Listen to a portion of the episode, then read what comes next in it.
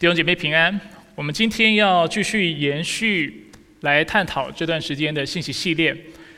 我们现在的信息系列的主题叫做“一本初衷”，重点或者是主旨在于说明教会的核心价值以及跟传福音之间的关系。我们特别说到，传福音不是教会平常在做的事啊事情之外，额外我们要他去做的事情。但却是每一个基督徒，因为有正确的信仰，因为认识主耶稣基督的缘故，我们会自然的去做的事情。那今天是第三篇信息，上两周已经讲了两个核心的价值。有弟兄姐妹提醒我，其实弟兄啊，我们在座的各位可能啊不清楚教会到底有哪些的核心价值，所以希望我能够在信息当中稍微为大家重复一下。所以我们就来看一下教会到底。是有哪六个核心价值呢？所以在两周前，我们谈到了他的福音；上周讲到了他的荣耀，这里的他指的都是上帝。今天要讲到他的话语，呃，下周要讲到他的形象，之后会说到他的教会和他的宣教。而在两周前，我们特别谈到了福音的核心内容。当时我引用了提摩太前书一章十五节，说到福音是什么？福音就是基督耶稣到世上来是要拯救罪人。在那节经文当中，我说到两个非常重要的要素：一个是救赎的主体，一个是救赎的对象；一个是救赎的方法。当时我是这么说的，以及我们需要理解并且认清我们自己是谁，我们才知道我们需要的帮助是什么。显然的，救赎的主体就是耶稣基督，这意味着人没有办法自我救赎，无法自救。不论是透过自己的努力，想要透过我们的表现成就，还是要透过伪装。同时，我们也谈论到，我们需要认清福音救赎的对象，使得我们能够有效的去传扬福音。在此，再稍微为大家做一点补充说明，或者应该说做一点复习。为什么知道人自己是罪人是一件非常重要的事情？因为人没有这样的意识，他就不可能得救。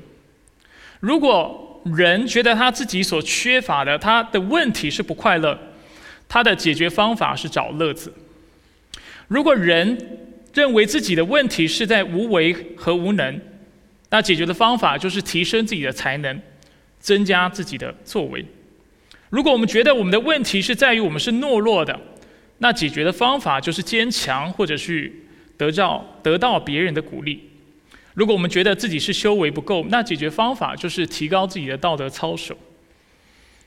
而只有当我们知道自己是罪人的时候，意识到这样的真理的时候，我们才会知道要寻找正确的答案。而那正确的答案就是耶稣基督。耶稣基督来不是为了要解决我们不快乐、无能、懦弱或修为不够的问题，他主要要解决的是人的罪性。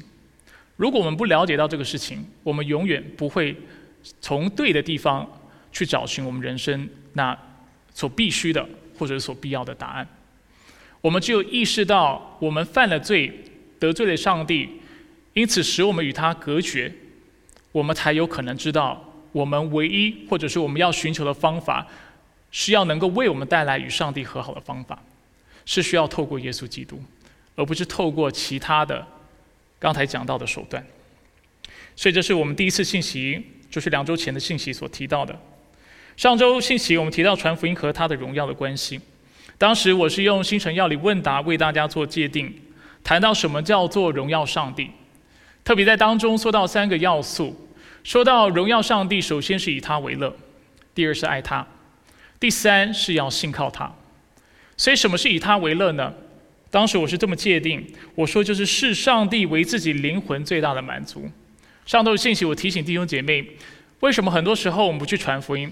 很多时候在我们与他人的对话当中是不会有上帝，不会有信仰的，因为事实上就是我们并非并没有以上帝为乐，我们并不是如此的在意他，我们更多在意的是世俗的享受，是个人的成就，以及我们最近看到一些有趣的消息或新闻。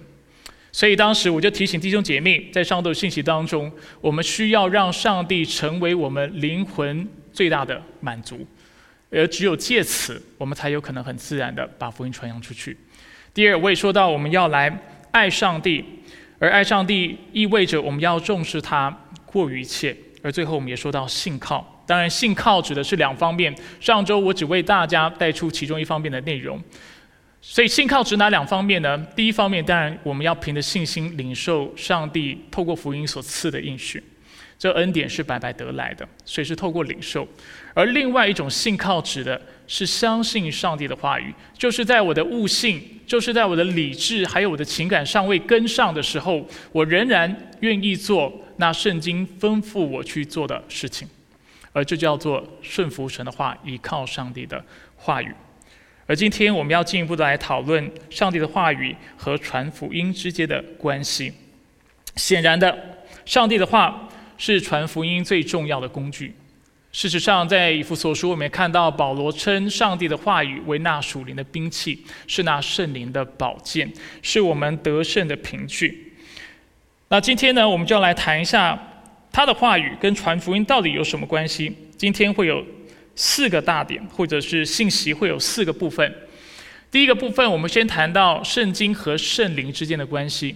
第二个部分，我们谈到律法和福音的关系；第三个部分，我们会谈到圣经和传福音的关系；而最后，我会为大家做一点应用：圣经和圣灵、律法和福音、圣经和传福音的关系，最后会做应用。我们首先来看第一点：圣经和圣灵之间的关系是什么呢？答案就是两者是一起同工的，或者是一起动工的。在教会当中，有些时候我们会看到两种极端，一种极端我们普遍称它为律法主义，另外一种极端我们称它为反律法主义。看待圣经和圣灵的关系，但却用律法主义的态度来看待的人是什么样的人呢？可能他在看圣经的时候，他会忽略圣灵透过圣经在做的事情。有些时候，他是用劝人为善、律法主义、教条主义的方式。来看待圣经，所以对他来说，圣经是一堆的规条，是一堆的标准。事实上，如果大家曾经是非基督徒，应该都是哈，或者是大家曾经跟非基督徒慕道有接触过，你会有经验，听到不信的人会说，宗教都是劝人为善，所以他们认为基督教挺好的，因为基督教也是劝人行善。但是为什么他们看到的是劝人行善呢？原因就在于。他们是用他们肉体的眼睛，而非属灵的眼睛。事实上，他们也没有那属灵的那眼光来看圣经。而他们看完圣经以后，他们的结论就是：圣经给了很多的教条，圣经给了很多的道德规范。所以，圣经所教导人的就是要人行善。而在这样的理解当中，完全忽略了圣经上帝的话语要做的一个更深层的工作，就是改变人的生命跟改变人心。所以很多时候，就是我们走向极端的时候，会看待圣经的方式。我们认为圣经主要存在的目的，就是改变我的行为模式。但是圣经真正要改的，其实是你的心。只有当你的心被上帝改变之后，你的言语、你的行为，才有可能有很久的而且彻底的改变。所以是第一个走上律法主义、走上极端的可能表现。另外一种走上律法主义的表现，就是。只重视圣经的知识，因为圣经里面的内容是用白纸黑字的方式所被记载的，所以很多人看待圣经的方式就认为，哦，读圣经代表我要增加更多的信仰的知识，关于神的知识，圣经的知识，但是完全忽略了圣经清楚的启示告诉我们，上帝的话语是我们的灵粮，上帝的话语。能够喂养我们的灵命，喂养我们的灵魂，能够使我们的心在基督里得着安息，得着盼望，得着力量。而这也是忽略了圣灵工作的人在读经的时候会落入的误区，因为他看不到圣灵在背后工作，所以他认为我读的这个东西就是知识而已，但却不知道那真正信靠上帝的人是透过上帝的话语来得着力量的。所以这是律法主义。反律法主义指的是什么呢？就是有的人很重视圣灵的工作，但却高举圣灵到一种程度，是藐视圣经的。显然的，这是一种不正确的理解，甚至很多啊，就是追求圣灵工作的人，可能会批判保守派的基督徒，并且说我们是敬拜圣经的，因为我们很重视圣经，我们说什么都要说到圣经，甚至我们有一个教育叫唯独圣经，所以他们听到我们这么说，他就认为我们这群人是过于高抬圣经的。但是什么叫做过过于高抬圣经？我至今仍然无法理解。也许他们说的是律法主义。但是我们也认同律法主义是错的。但是如果他的意思是说我们太重视圣经的话，那我必须说我不了解那是什么意思。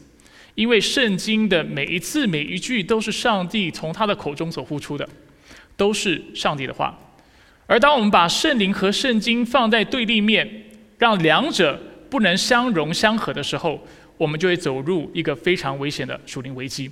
就是我们就以为会以为，当我要寻求上帝心意的时候，我只能够透过祷告，透过内省，透过一些的属灵操练，但却忘记人要明白上帝的心意，最重要、最根基、最主要的方式是透过上帝的话语。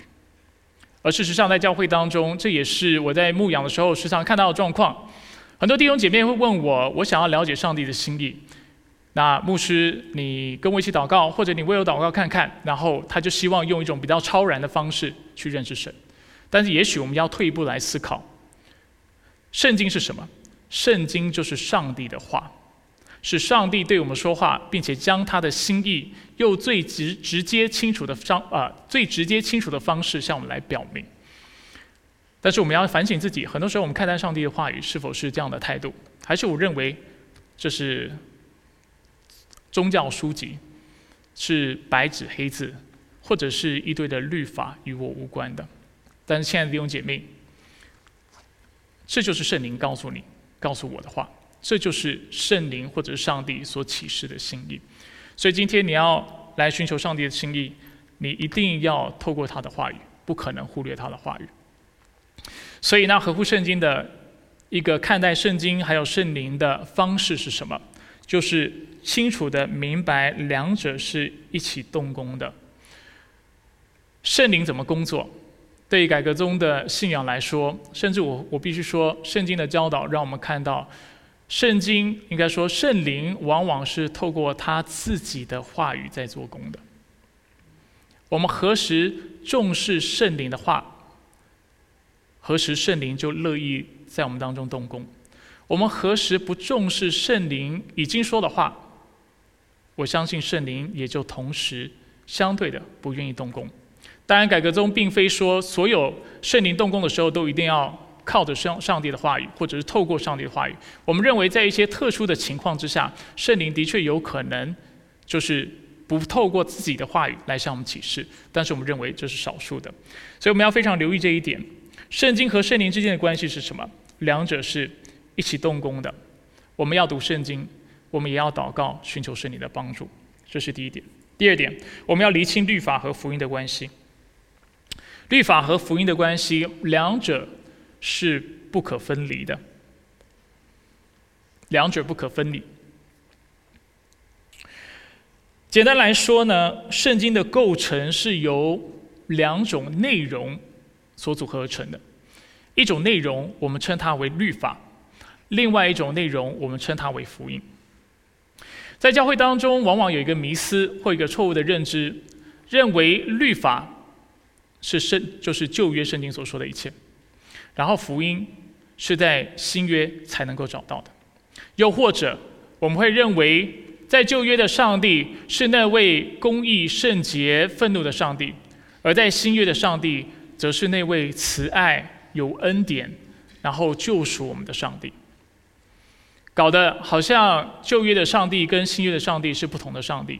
那位跟我们立约的上帝，他是会改变的。好像那位上帝在旧约的时期，他就非常容易愤怒；在新约的时期，他就特别的温柔。但是这不是圣经的教导。圣经让我们清楚看到，不论是旧约或是新约，都有律法和福音。而这就是改革中非常坚持而且非常强调的教导。我也认为这是圣经的教导。所以，首先我们要来看海德堡要理问答怎么回答这件事情，就是讲到是否在旧约当中有福音呢？海德堡要理问答第十九问，他的问题说：“你从哪里知道这是？这是指的是耶稣基督的救赎，我们中保在十字架上为我们所完成的工作。”所以十九问问你从哪里知道基督的救赎？回答：从神圣的福音。什么是神圣的福音？他接着说：“这福音是上帝自己首先在乐园里启示的，以后由族长和先知予以宣布。”并由律法中的献祭和其他礼仪预表，最后由他的独生爱子成就了。整段话当中，只有最后一个子句跟新约的圣经有直接的关系，其他的子句所谈论到的都是旧约的圣经。容许我花一点时间让大家看一下哪些经文说到这方面内容，因为我知道说到旧约有福音是多数弟兄姐妹比较不清楚的，所以我们来看一下旧约哪里谈到福音。首先，我们借着这药理问答，看到福音首先是在乐园启示的，指的是哪一节经文？创世纪三章十五节。当时我们知道亚当夏娃犯了罪，上帝就咒诅了蛇，当然也咒诅了夏娃以及咒诅了那地。当时他咒诅蛇的时候，他就说：“我要使你和女人彼此为仇。”但是他接着说：“你的后裔和女人的后裔也要彼此为仇。”他。指的就是这女人的后裔要伤你的头，而你要伤她的脚跟。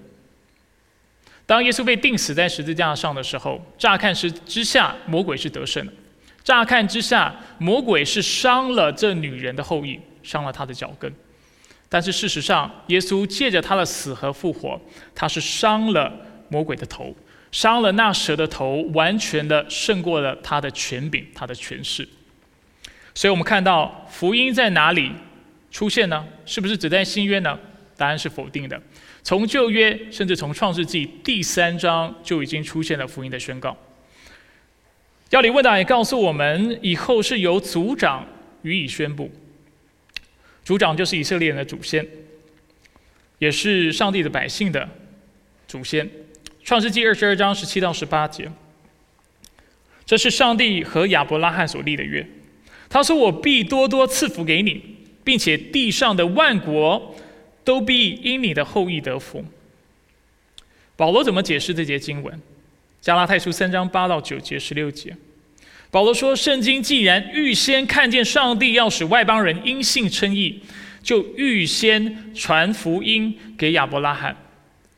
福音在旧约已经出现，而且上帝向亚伯拉罕传福音，说万国都必因你得福。”可见，那有信心的人和有信心的亚伯拉罕是一同得福。那些应许原是向亚伯拉罕和他后裔说的，犹如我们刚才经文所看到的：“地上的万国都必因你的后裔得福。”这个后裔指的不是合众后裔，是多数、复数，指许多人，而是说和你那个后裔是单数，指一个人，就是基督。所以福音透过亚伯拉罕得以宣布。除此之外，也透过先知予以宣宣布。耶利米书二十三章五到六节，上帝小谕耶利米：看哪，日子将到，我要为大卫兴起公义的苗裔，他必掌王权，行事有智慧，在地上施行公平和公义。这是耶和华说的。在他的日子，犹大必得救，以色列也安然居住，他的名必称为耶和华我们的义。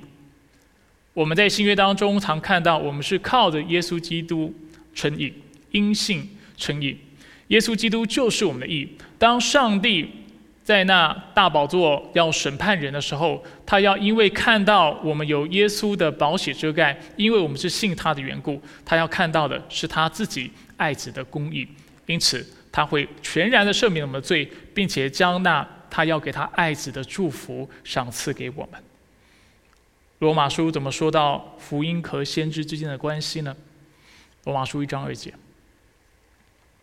保罗说：“这福音是上帝从前借众先知在圣经上所应许的。”这里的圣经特别指的是旧约，所以我们看到。上帝透过先知宣布了福音，福音在旧约是存在的，最后，我们也看到福音也是由律法中的献祭和其他的礼仪预表。我们看一下希伯来书十章一到十节，怎么看待这些旧约的仪式和献祭？希伯来书的作者说：“既然律法只不过是未来美好事物的影子，不是本体的真相。”就不能借着每年长线一样的祭物，使那些进前来的人完全。所以基督到世上来的时候就说：祭物和礼物不是你所要的，凡祭和赎罪祭是你不喜欢的。可见他除去在先的，就是废去那祭祀的系统，为要立定在后的。而我们凭着旨意，借着耶稣基督，仅止一次献上他的身体，就得以成圣了。在旧约，我们看到上帝的恩典如何临到，透过这些仪式、仪式，透过这些的祭祀；但是在新约，我们看到这祭祀的系统是如影子一般的飘渺，是不清楚的。它是用非常有限的方式被体现的，一直到了新约，它才得到了完整的应验，才完全的具体化。我们也称之为预表。而我们看到耶稣基督。凭着他在十字架上所做的工作，他一劳永逸地赦免了我们的罪，赎了我们的罪，使那相信他的人能够进入上帝的至圣所，与上帝和好，得蒙上帝的祝福。所以，我们刚才清楚地看到，旧约圣经不只记载的律法，但是它也记载着福音，有福音的宣告。所以，旧约的圣徒也是凭着同样的恩典，同样的指望得救。就是凭着上帝的爱子，在旧约当中所启示的那位大君王、大祭司、大先知，那位被称作为是弥赛亚基督的耶稣。接下来我们要看，不止旧约有福音，新约也有律法。那啊，这个重点是蛮容易看见，所以我给大家两段经文：马太福音五章十七到十九节。我们在哪里看到新约也有律法呢？从耶稣的教导，我们看得到，耶稣说：“不要以为我来是要废掉律法和先知，我来不是要废掉，而是要成全。我实在告诉你们，就是到天地都废去，律法的一点一画也不能废去，直到一切都实现。”他接着说：“所以无论谁废掉这诫命中最小的一条，他指的不只是过去，包括现在，也又教导人。”也这样做的，他在天国里要成为最小的。但无论谁遵行并如此教导人的，他在天国里要成为大。显然的，耶稣基督来是成全律法，他也没有要我们就从此忽视上帝的律法。等一下我会更多的解释，对基督徒来说，我们如何看待律法。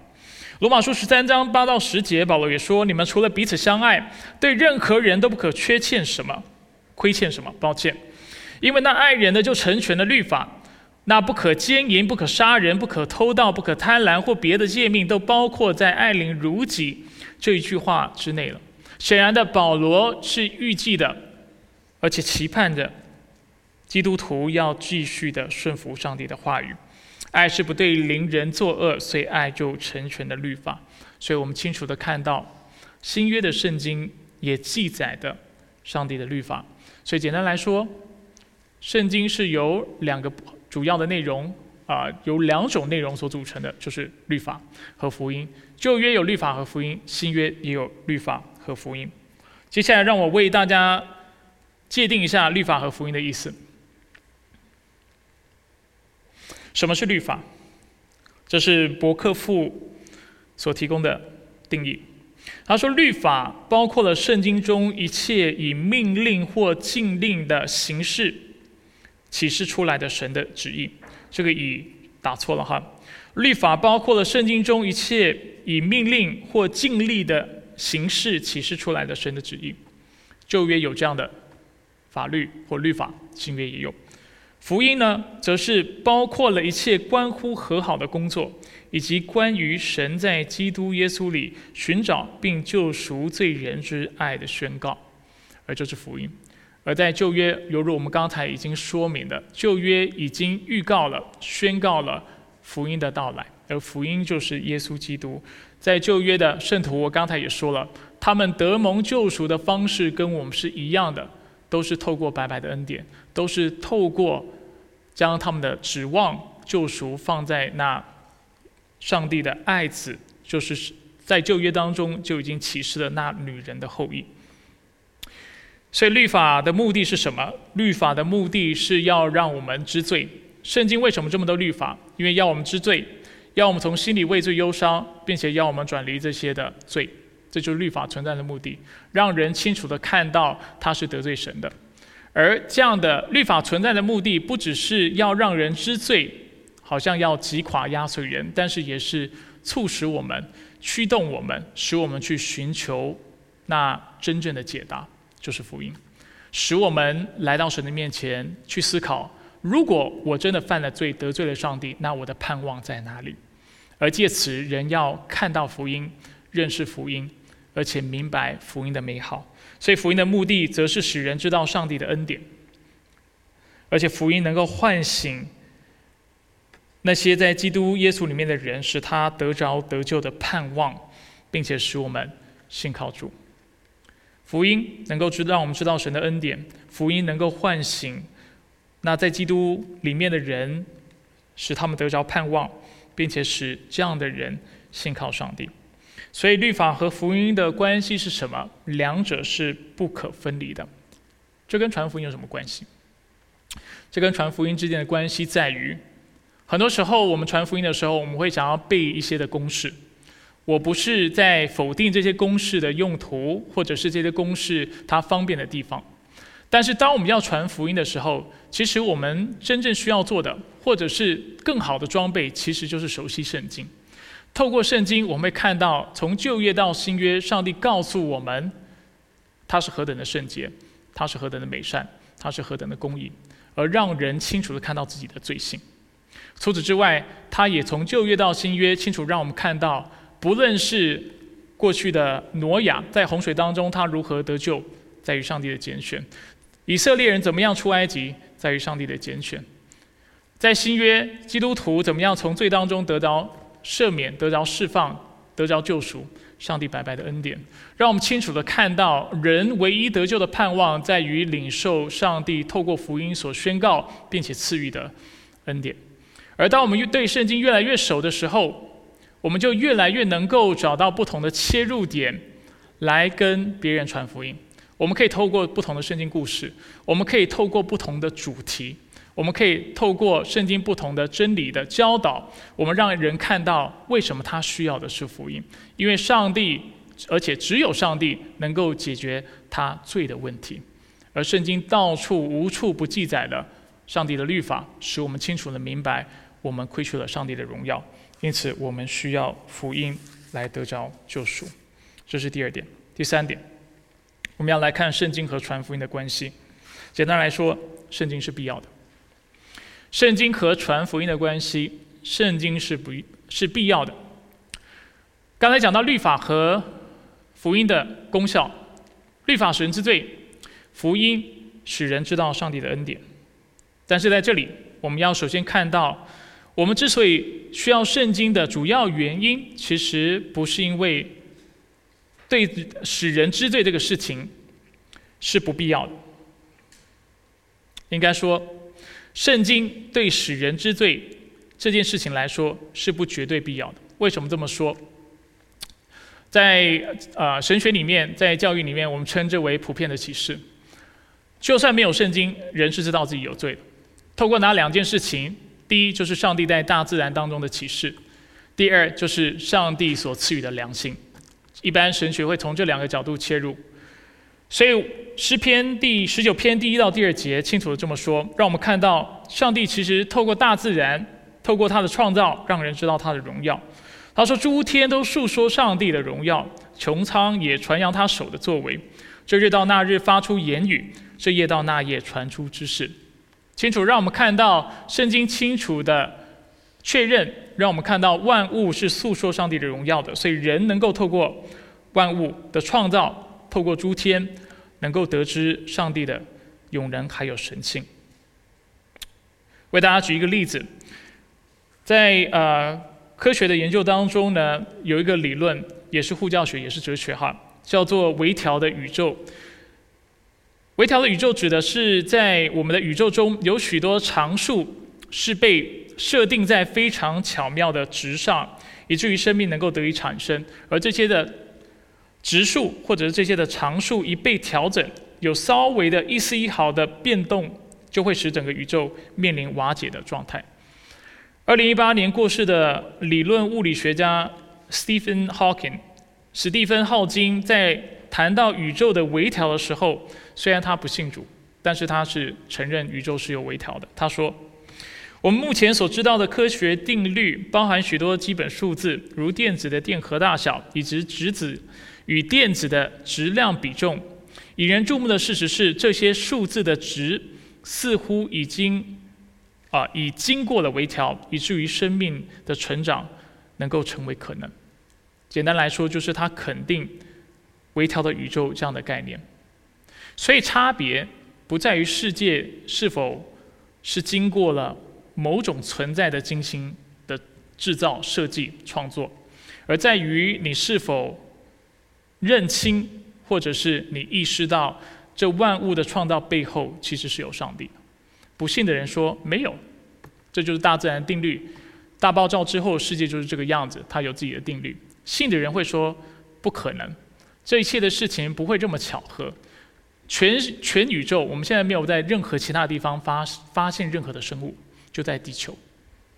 那所以你要告诉我，就是上帝不是精心创造这个地球或这个宇宙的话，我觉得很难置信。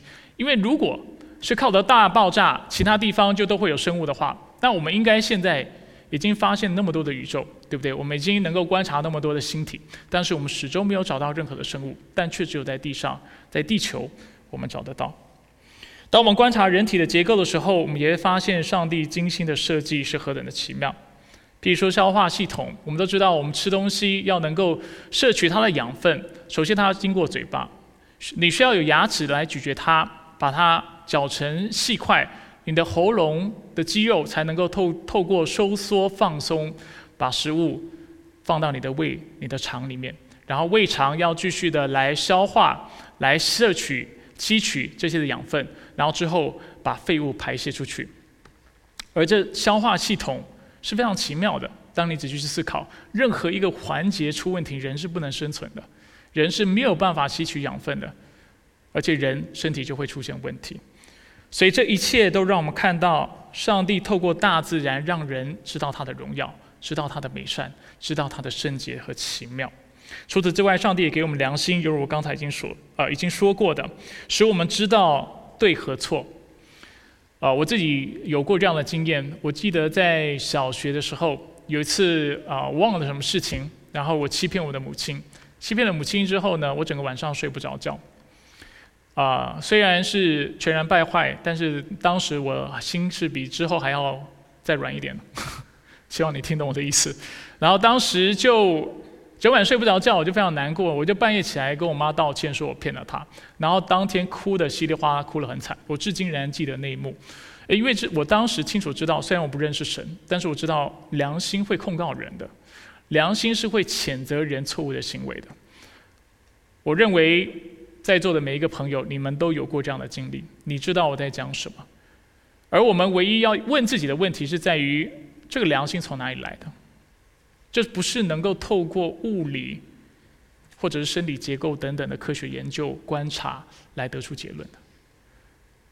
你不管是怎么样扫描人的头脑去解剖人的心，你找不到良心，你找不到道德的判断，但是它就在你里面。而对。基督教的神学家，他们清楚表示，为什么你有这样的意识？因为你是按着上帝的形象所造的，他将他的灵放在你的里面，所以你能够有这样的感受，或者是能够有这样的分辨能力。所以我们称之为普遍启示。不知道它叫普遍启示也没有关系，就知道说，人要知罪，其实不一定要透过圣经，透过大自然，透过观察万物的创造，透过自己的良心，你其实知道神是存在的。所以罗马书这么说，十一章十九到二十节。罗马书一章十九到二十节说，上帝的事情，人所能知道的，原显明在人心里，因为上帝已经向他们显现，自从造天地以来，上帝的永能和神性是明明可知的。虽然眼不能见，但借着所造之物就可以了解看见，叫人无可推诿。这里清楚讲到两方面：上帝的事情，人所能知道的，原显明在人心里。你心里是知道，是有一位神存在的，你只是不愿意承认。然后，自从造天地以来，上帝的永能和神性也是明明可知的。所以，透过万物普遍的启示，人就能够知罪。那为什么还需要圣经呢？一来，圣经更清楚地指出我们的罪，因为圣经清楚地把上帝的要求、上帝的圣洁，用更直接的方式向我们表明，更清晰的方式向我们表明。但是最重要的是，我们之所以需要圣经，是因为上帝的话语使我们知恩。上帝的话语不仅使我们知罪，但是使我们能够认识恩典。唯一认识恩典的方法，就是透过上帝的话，没有别的。所以你传福音不可能不讲圣经，你传福音不可不可能不讲圣经里面所教导的真理，因为除了圣经的教导之外，别处找不到上帝的恩典。我这里讲的是特殊的恩典，它救赎之恩。所以这也是我们刚才所说的圣经当中。具备的哪些的内容？一方面让我们看到律法，另外一方面就是让我们看到福音。这就是为什么我们需要圣经，而这也就是圣经和传福音之间的关系。所以今天我们看到了三个大点：第一，圣经和圣灵的关系是什么？我们说到两者是一起动工的，圣灵往往圣灵的运行往往是伴随着圣道的。第二，我们说到律法和福音的关系，我们说到两者不可分离，律法使人知罪，而且。福人福音使人知恩，然后最后我们刚才说到圣经和传福音的关系，圣经是必要的。最后我们来做一些应用。我们看下一个通片。首先，第一个应用是我要鼓励大家不要只祷告却不读经，或只读经却不祷告。所以，等一下默想的时候，我会问大家一个问题，你们可以思考。当你要寻求上帝心意的时候，你会做什么事情？祷告、读经，以上皆是。当然，我希望你们是以上皆是。我们要非常留意，我们不要只求圣灵的带领，但却不透过圣经来认识圣灵的心意。同时，我们不要只读圣经，却忘记读圣经不是要增加你的知识、增加你的见识。圣经是要让你清楚知道。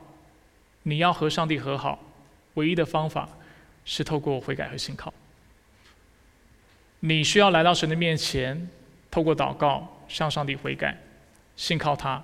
你所读的东西对你来说才有意义，才能够对你的灵魂说话，才能够滋养你的灵魂。如果你认为它就是白纸黑字的一堆资资讯的话，那很显然的。应该说很可能的，你就没有办法从当中得到属灵的帮助。但是如果你知道上帝所有的话语都要你去悔改和信靠的时候，他是预设了这个关系，或者是他是预设了要我们进入这样的一个关系的状态的时候，我们就能够透过他的话语得到灵魂的滋养。第二，不要读旧约的时候忘记福音，或者是读新约的时候忘记忘记了律法。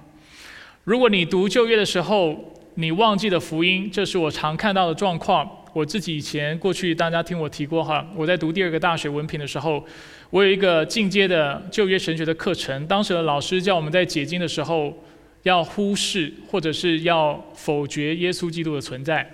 我们要像个犹太人一般，当做耶稣不存在来读旧约。当然旧约也有讲到福音啊。但是当时我们的读法不是这个样子，我们读一读，读到最后，觉得自己很像犹太人，然后我觉得自己都要成为律法主义者了。但很多弟兄姐妹也是，如果你只读旧约，但是却不去观察那福音的话，不只是透过新约的教导哈，但是不留意到福音的资讯的话，你会落入律法主义的坑，你会落入道德主义的这样的一个偏见，所以我们要非常留意。第二方面。如果我们读新约的时候忘了律法，我们就会陷入反律法主义，我们就可能会放纵，会觉得说，反正我都信主了，我人生怎么过是我家的事情，或者是 It doesn't matter anymore，就是我怎么我信主之后我要干嘛，我要做什么都无所谓，然后不知觉的你就继续的将你自己的身体现做当做那罪的奴仆，却没有留意到圣经清楚说你要将身体献上当做义的奴仆。所以在这里稍微为大家介绍律法的功用。我以前跟大家介绍过三重功用，今天就讲两个哈。第一个律法功用，或者是一般排在第二，就是叫人知罪。就是刚才我花了一大半的信息在解释的。律法还有另外一个作用是什么呢？让人知道如何成圣。福音和律法都是同一位上帝所赐的。律法不是不好的，律法是圣洁的，律法是好的。只是没有人能够透过遵守律法来成圣、来称义、来得救。这就是为什么圣经告诉我们，每一个人都死在律法的权势之下。不是律法不好，而是因为我们的罪使律法无法完成它的功用，或者是应该说，它也完成功用，至少让我们能够知罪。在信主之后，律法是否就完全废去，不再能够发挥作用，或者我们就完全忽视它呢？不是，因为这个律法是从同一位上帝来的，透过思想这位啊，思想这些律法，我们能够认识那赐这些律法的那位上帝，我们可以继续认识他的圣洁。我们可以继续认识他的美善，我们可以借此认识他的大能等等。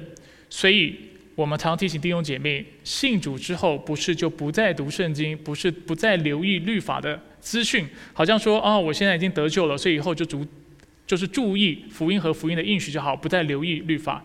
那这样是错误的。我们继续要留意那律法，而我们越留意律法的教导，我们越发现我们所敬拜的神真的是圣洁的，是非常圣洁的。是非常公义的，他是非常有能力的，他是非常美善的。而这样的认知，因为我们已经有了耶稣基督，并且福音在我们心中，我们会知道这位神不只是全能的神，他也是我们能够依靠的。他的大能并非与我无关，他的大能要保护我；他的圣洁并非与我无关，他的圣洁要使我成为圣洁；他的智慧并非与我无关，他的智慧能够使我有智慧。这是在基督里的人才有的盼望。不在基督里的人，他在神的面前看到他的圣洁，他就胆怯，因为他知道他要被审判；看到上帝的公义，他就知道他完蛋了，因为他知道他的行事为人是不能向上帝交账的。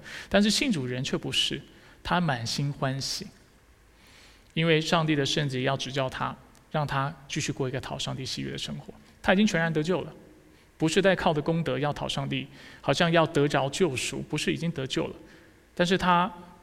因为我常这么比喻哈，我们跟上帝透过福音跟上帝和好，不是从负一百分到零分，然后继续我们要努力努力去达到一百分。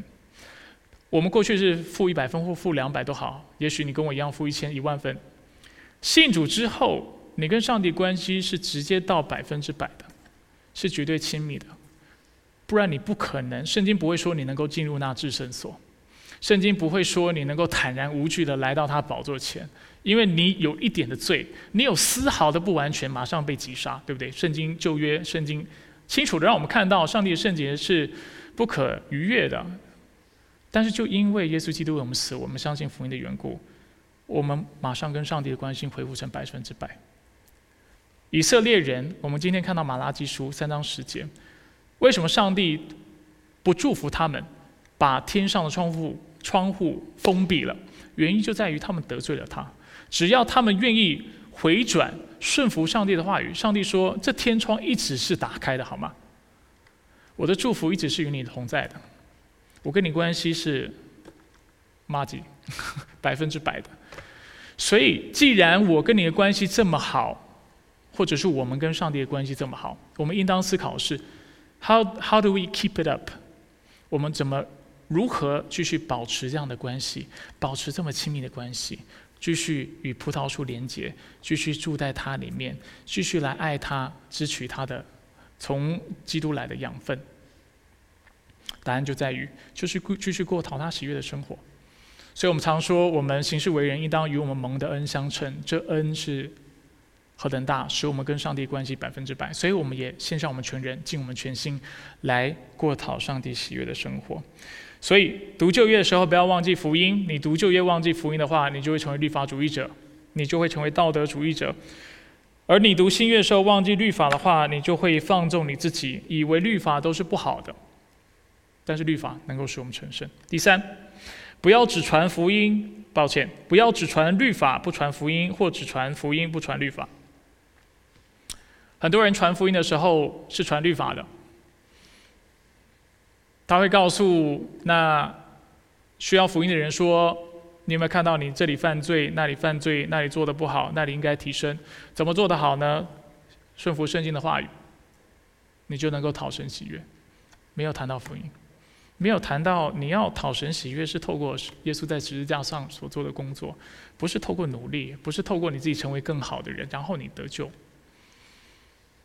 很多时候我们传的是律法主义，我们传的不是福音。同时，我们不能只传福音，但不传律法，因为好消息是要在坏消息的背景下。它才能够发挥作用。就像我们今天一开始，我们上周信息所说的，你没有意识到，你不懂什么是罪，你也不承认自己是罪人，福音对你来说一点功效都没有，它是救不了你的。因为福音只能救罪人。你何时认清这个事实，你何时才有拯救的盼望？你何时拒绝这个事实，这个福音就是与你无缘的。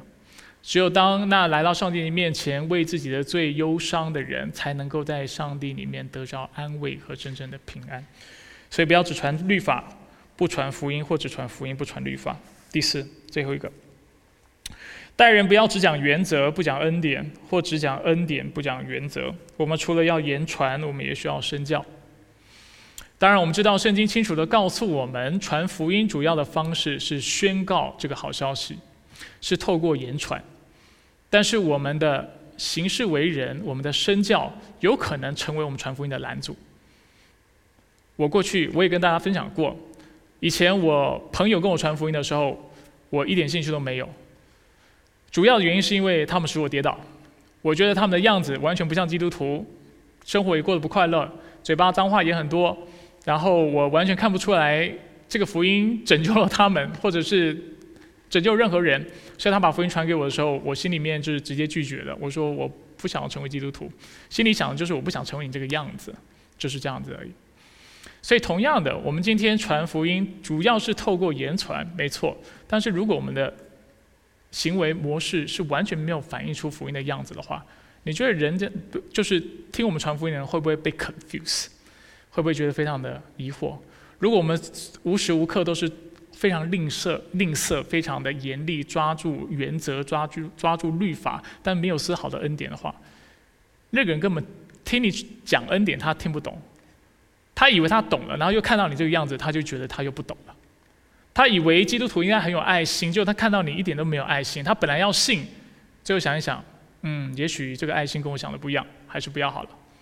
所以我们要非常留意这个事情，不能只讲原则不讲恩典。同时，我们不能只讲恩典不讲原则，这叫放纵哈。我过去也常跟大家讲，只讲爱只讲恩典，没有任何原则规矩的话，基本上是反而会害死一个人，不会帮助一个人。所以我们两者都要。兼顾，所以今天我们看到这四个应应用，让我们看到传福音或者是传福音的这个使命，其实也就是要追求上帝话语的使命。刚才的应用说到，我们不仅要祷告，也要读经。第二个应用告诉我们，不仅读经，而且要用正确的方法读。在旧约要看到福音，在新约要看到律法。我们说到，除了啊，说到我们传福音的时候，也需要传律法。然后，同时，当然传律法之外，也要传福音。最后说到，我们除了要言传，也要有身教。所以这就是今天的信息。希望透过这个信息，引发大家一些思考。那我们就继续透过下列的默想，我们来更进一步的来思考：我到底是不是认识福音？然后今天，当我说到圣经是同时有律法福音的时候，它又为你带来什么样的启发？好，我们就安静，我们来。花一点时间，我们来思想今天的信息，然后并且为自己向上帝做一个回应。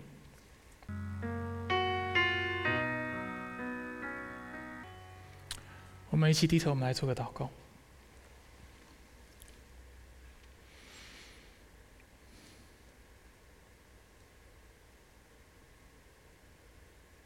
主，我们谦卑的来到你的面前，主，我们承认。很多时候，我们传福音的时候，我们是想要跳过、越过你的话语来传福音。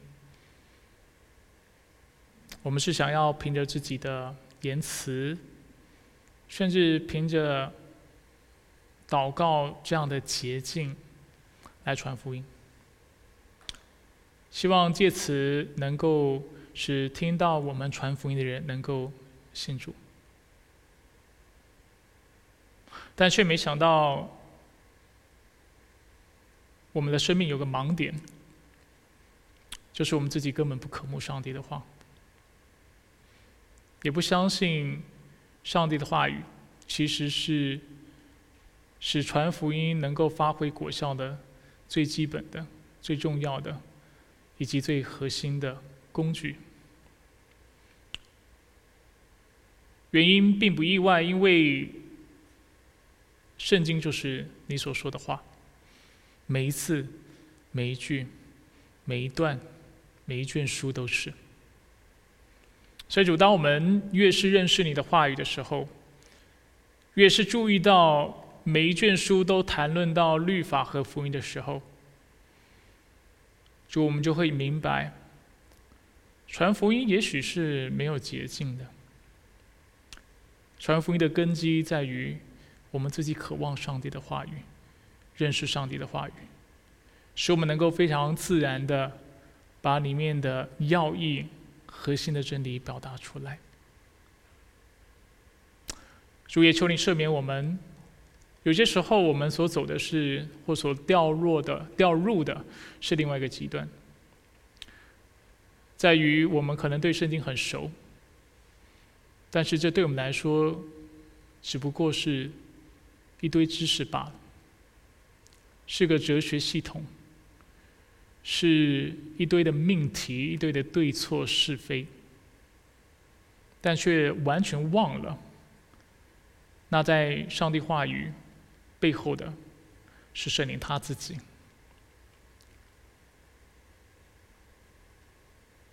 所以主，你要我们在传福音的时候所传的不是字句，但也要传上帝和人之间的关系。透过传扬律法，我们是要让人知道他们在你面前是有罪的，不是只是让他们看到他们是错的，或者是只是让他们的价值观，让他们看到他们自己的价值观、三观等等是有问题的。但却是看到他们得罪了那宇宙万物的创造者，那照着自己形象创造他们的那位真神，而唯一修复的方式，不是只是读圣经，不是只是做圣经要我们做的事情，但却是悔改，却是信靠。却是在这个关系当中，能够有正确的态度和回应，这样的人才有可能得救。那救赎我们的不是哲学系统或一堆的知识，那能够救赎人生命的是那完全的神、完全的上帝耶稣基督。所以主求你来帮助我们，让我们每一个人都能够认识那福音的真意。能够渴望圣经的教导，并且让我们活出来。不仅重视言传，但是也看重身教，因为这身教是我们信靠主的标志，显明了我们是真爱他的。因为你说有你的话语并且遵守的那人是爱你的，而当我们。不顺服，生命不愿被改变的时候，我们所传的福音，说不定会使人跌倒。但实际上，使人跌倒的是我们的言行和举止，而这是何等可怕的事情！因为我们所传讲的福音，因为我们的不圣洁，使听到的人因为拒绝的缘故，要承受上帝的审判。因为哪里有你的话语，哪里就有祝福和审判。那听信的就被祝福，那拒绝的就被审判。所以主，我们因为爱我们的灵舍的缘故，我们愿意不仅传那纯正的福音，我们也愿意我们的行为方式模式，主是讨你所喜悦的，让我们能够成为一个流通的管道。而不是成为人的绊脚石，也不成为上帝工作的拦阻，像是顺从撒旦、为罪做奴隶的人一般。所以，愿你的圣灵光照我们，更新我们，使我们时常来到你面前悔改。当然，主，我们相信你是那位掌权、全能的神。我们何时信靠你回转的时候，我们何时要在你里面得安慰？因为主，你说你叫万事互相效力，你说你要将咒诅转为祝福，你说你要在。人的软弱和愚拙上显得完全更有智慧，所以虽然我们搞砸了，但是主你的旨意永不落空。而主，我们也只有愿意悔改、回转向你的时候，才能得着这样的平安。所以主也求你提醒我们，不仅我们要向人传那纯正的福音，我们也要向自己传。愿我们每一个人，也愿孩子我自己，主不是只是。相信圣经的命题，圣经的知识，更是相信那位创造我、爱我、为我赎罪的上帝。愿我们每一个人都能够活出你的福音，也愿焦点基督教会能够继续为你的福音做光做盐。以上祷告是奉靠主耶稣基督的圣名求，阿门。